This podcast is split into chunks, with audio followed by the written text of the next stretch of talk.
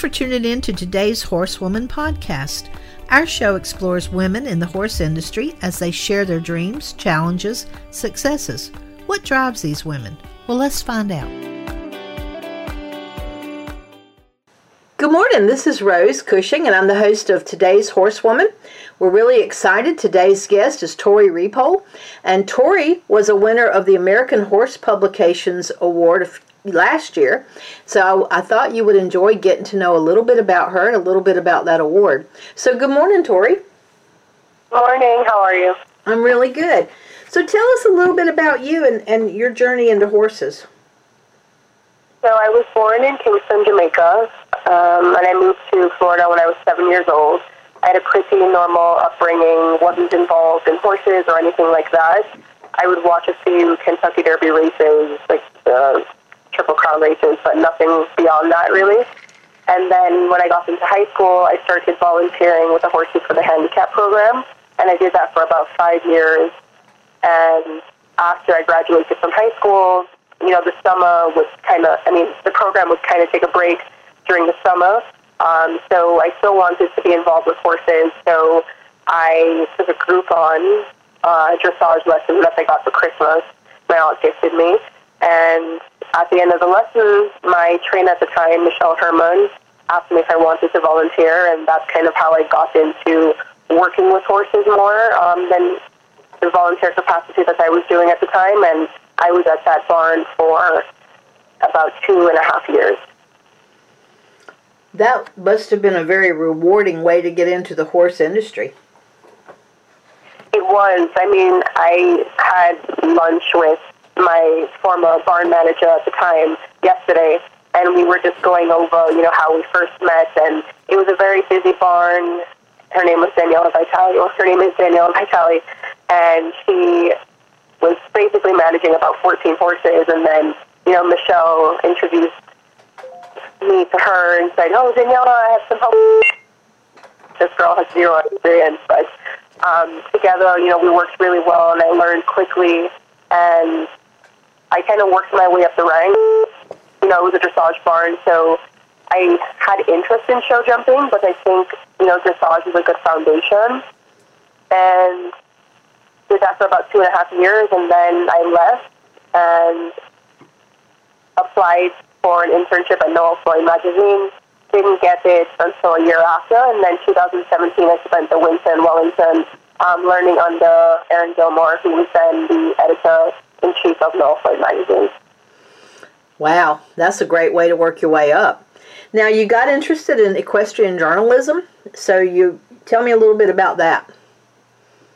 So when I worked at the barn, I, for whatever reason, I just was always taking pictures of the horses. Um, I did like little photo shoots for their owners for Christmas, and that's just something I did. So that's kind of where my journey with photography started. And then in 2016, right before I started interning with Noelle, I went to the Longines Global Champions Tour in Miami Beach and wrote a freelance, wrote an, not even freelance, just a blog article for myself about growing the sport. And I look back on it today and I'm like, I, I was on the right path. I had a good um, judgment or perspective on, you know, what could help grow the sport, but I don't really understand how I had that perspective because I wasn't involved in the sport at all. I don't know where it came from. It, it felt like all of a sudden, you know, one day I was working at the barn and the next day I was really involved in show jumping.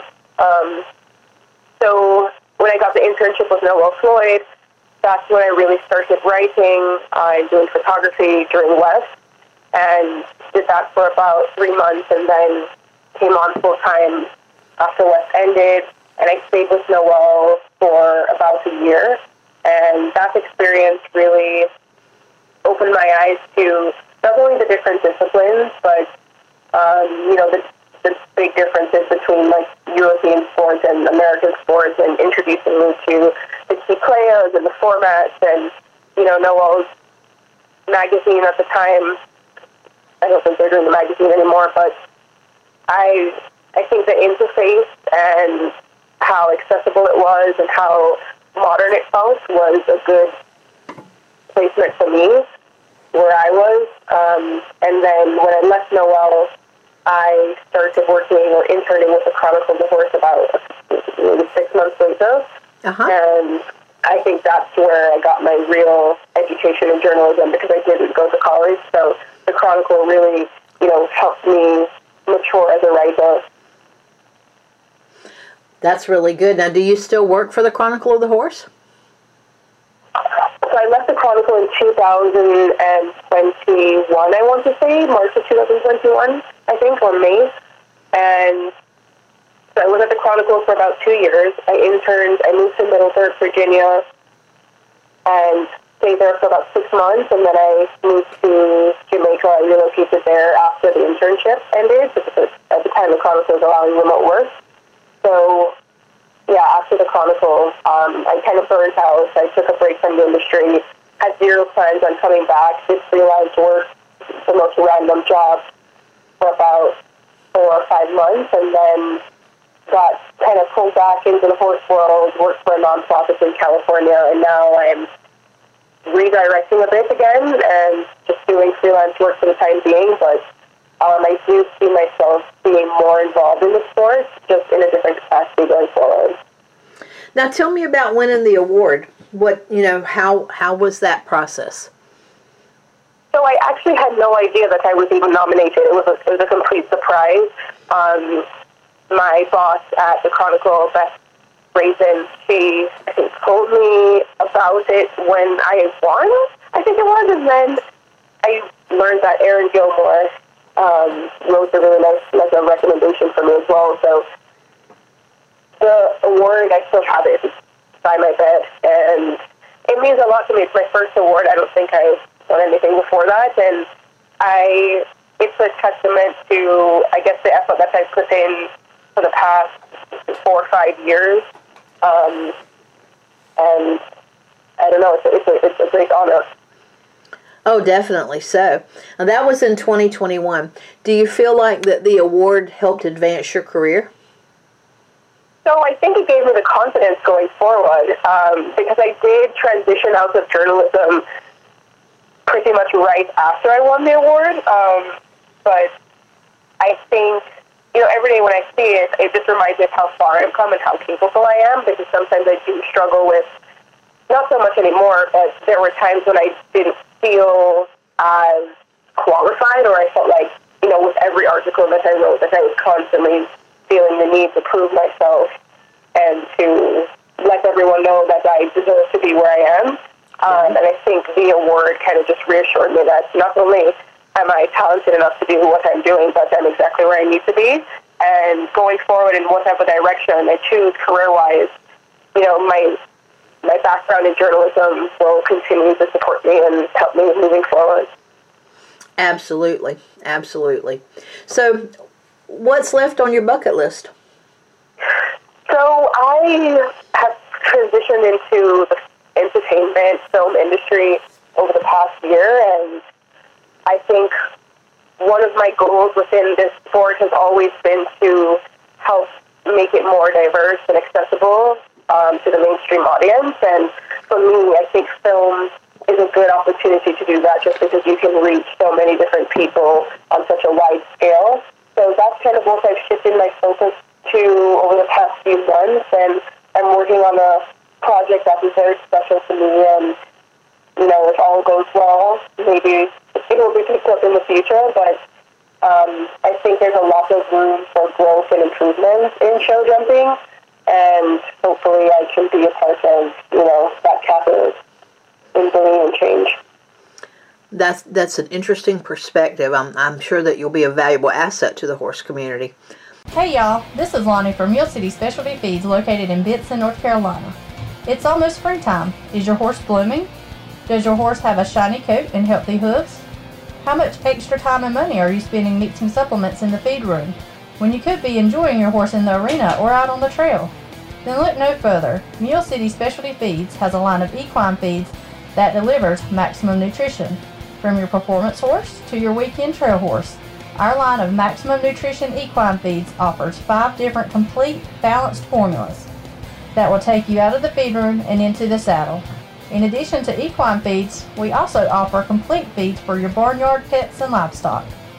For more details, visit our website at mulecity.com, follow us on Facebook, or give us a call at 1 800 587 9229. And don't forget, Mule City delivers.